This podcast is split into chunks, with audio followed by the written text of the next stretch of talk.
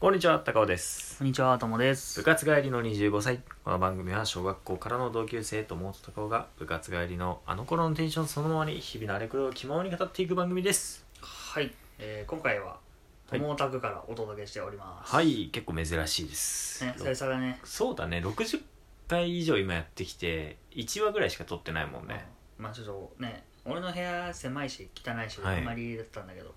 来る前に掃除をしましたよ。素晴らしい。したところでいろいろ汚いんだけど、全然問題ないです。まあ引っ越しも控えてますしね、そとこはもさんは。で、ちょっとその辺もあってね、はい物を今、そこを見ればわかると思うんだけど、まとまってますそういね。らないものを一旦っ段ボールゴミたちが。集めたりとかしててうんうん。ていう感じなんで、だいぶ整理されてるようで。うん。まあ、もともとそんなもの多くなかったんで、うん、やっぱ一人暮らしだとさ物あんま増やさない発想になるよね、うん。だし、狭いから、うんあ、欲しいなと思っても、確どうせ置けねえやってなってたかはいじゃあ今日のらね話に行きま しょう、ねちょっとねあの高尾さんのはいなんかおすすめもあり、つい先ほどねはいあのアマゾンプライムの方で、はいえーっとなんだっけバチェロレッテはい」を1話見まして、はい第1話ですね、まあ俺バチェラーとか全然興味うなんうんかったけど、うん、家族が見ててもうんなんかまた見てんなぐらいだったんだけうど、んただちゃんちゃんと見たのが初めてなんだよねそのシリーズ、うんまあなんか一人で見るとちょっとあれだなと思ったけど うん、誰かと見ながらだったら面白いなと思ったそうねあのあいつはどうだこうだとか話してるとねやっぱ面白いですね でなんかちょっとねその辺の感想とかを言えればいいかなという感じでございますと、そうですね、うんまあ、一応現在収録当時はエピソード6まで出てまして、うんえー私高尾はですね、えー今み友と見た1と、えー、56のエピソードを見てるという 謎なんだよねちょっと特殊状況でございましてえマジさなんでえ5から見たんだよね、だからあの彼女が1から4までを見てて、うんあで5を見てでてそうそうそうそう金曜日に56が、えー配信開始しましたっていうタイミングだったかうら、んで俺がちょうどその手前で「バチェラーの2」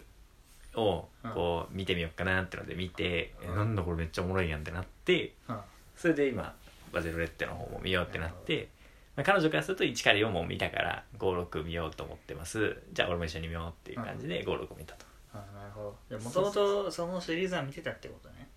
そうだこちねら見てたってことは、うんうんうんそういうことですということで、まあ、ちょっとネタバレありネタバレありな方でちょっと噛んでしまいましたけどいきましょうかあなるほどなるべく隠すもには隠すかでも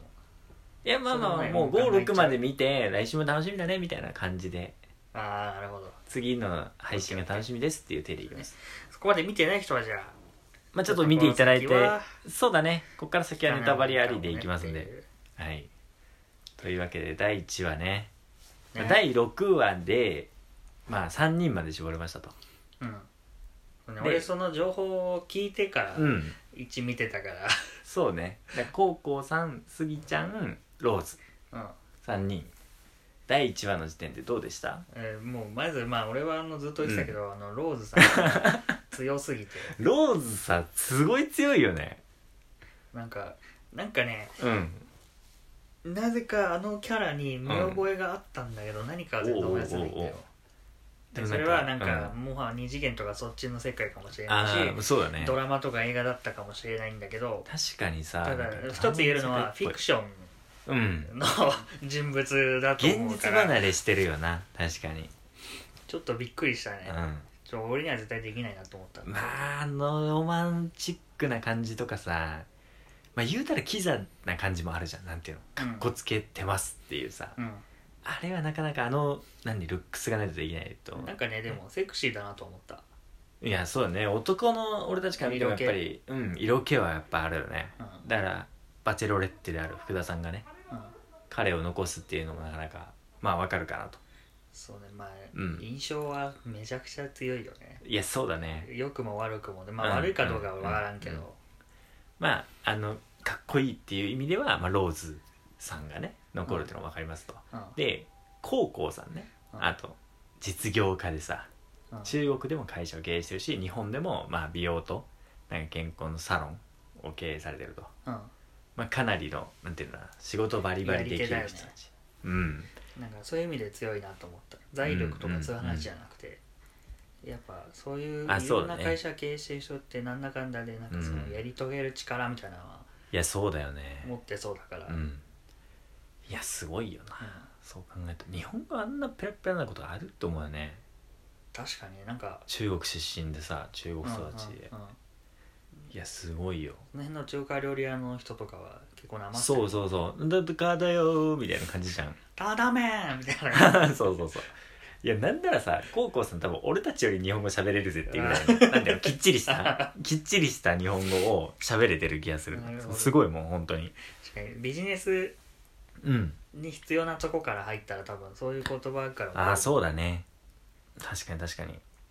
ビジネスで恥ずかしくないというかなんならちゃんと通用して同じ土土俵で喋れるみたいなねなんか割とこう大学の時とかも留学生とかいたんだけど、はいはいはいまあ、でも日本人がさ「あのハロー、マイネームイズなんとか」とかから始始めるように、多分丁寧語とかから始めるから、なんか普普通に受け答えでも「はい」とか「すみません」ってよく言われてて、なるほどねうん、なんかまあそれはサークルの場だったからちょっと、なんか硬い印象だったけど、うんでもビジネスって考えたら、まあそこか普ら通だもん入ねった方が絶対いいんだろうなっ確てかに思う無難な感じはするな、うんそう言われると普通に丁寧な人って感じだねうんタメ口で来られるよりは絶対いいかいらやそうだねまあでも残るのもやっぱ納得のうん、一人でありますと、ね高校さん今後の楽しみそしてでね最後の最後スギちゃんが さスギちゃんいやスギさんなんだよね、うんもう35歳で抱えられてる方なんだけどさスギちゃんだよねやっ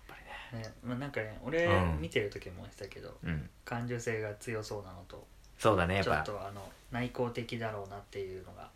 まあね1話のねカクテルパーティーではね一人だけこう、いけないなっていうのですごいなよなよしたっていうかさそう逆にそのみんながこうガンガン行ってる中でいけない自分に不甲斐なさを感じてるみたいなのがうんまあ、ちょっとインタビューとかで出てて、まあ、そういうところが描かれてましたけどね一応あの心理学やってたから大学の時うは、んでいろいろさ性格審査とかそうはいいうパはいーソナリティ系もちょっと見てたことあったんなだるけほどなるほどねうん、でまああの 俺もねなんかちょっとうん、性格診断やってみたら、はいあの内向的なはい、うん、社会不適合っぽいみたいな判定出たことあったおーのはいはいいやそういう人が向いてる職業っていうのがなんか芸術家とか,、あなんかーそういう自分の内面を掘るっていうことかなをなんか出すみたいなのが向いてますよはいみはいはいたいなのがあってでなんかまさにあのスギちゃん杉ちゃん 杉ちゃん杉さんスギさん杉さんはなんかそんな感じがしたなっあて思ったねーなるほどねなんか目も合わせてないなって話してる時そうだねまばたきすごい多いしさそうそうそううんそういうのって結構特徴的っていうのかなあーまあそういうなんていうのパーソナリティを持ってる感じがすうんるっ、ていう話だったと思うから、はいまはあいはなんいかはいさすが芸術家だなっていうの とあーでもなんかそう考えるとさ杉さんは杉さんでなんだろう自分が食ってく最善の道を選んでるみたいな感じがするってことを考えると、うんあれだよね自分のパーソナリティをちゃんと理解して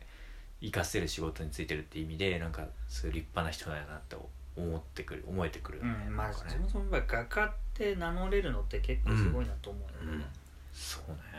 自称じゃないだろうなって思うのと、そうだそうねやっぱ限られ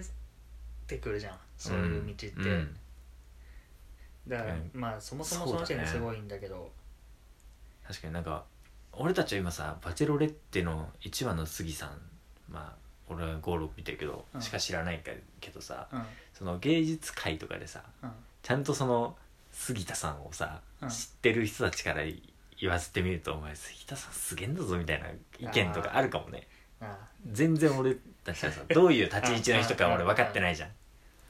だからちゃんとこれ調べた上で喋った方が良かったかもしれない杉さんに関して。このにわかどもがどそうそうそうれてそるうそうそうそう芸術界においてはもういろいろ賞とか受賞されてるしもう名のある画家の一人であるかもしれなうんいうんねあ あちょっと後で調べますかねちょっとそう気になりますねちょっとリスナーさんも調べてみてください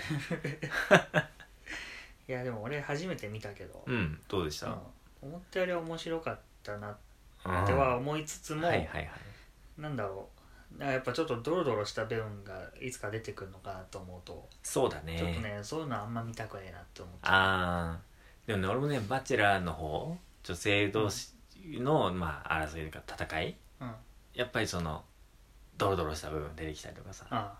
まあ表だってさなんかあれはちょっとないと思うみたいなことを言ったり言い合ったりとか「えうん何なの?」みたいなうんそうそうそう疲れないなんかその見てるといやまあ確かにやっぱ雰囲気悪い絵っていうのはさちょっとこっちもエネルギー削られるから、うんあんま見るのはねちょっそとよくないなうなんかちょっとそういうのを別に俺見たいと思わなかったうんでもなんかそんなになんでみんな見てんのかなみたいなはいは感いじはいだったはけいどでもまあやっぱ面白いには面白いなっていうのと、そうだねまあ、杉さん頑張ってくださいっていうのといや杉さんはね本当に頑張ってほし いわなんかそう考えるとどうなんだろう56だとちょっと変わってきてんの杉さんうん杉さんはねあの調子ですよずっ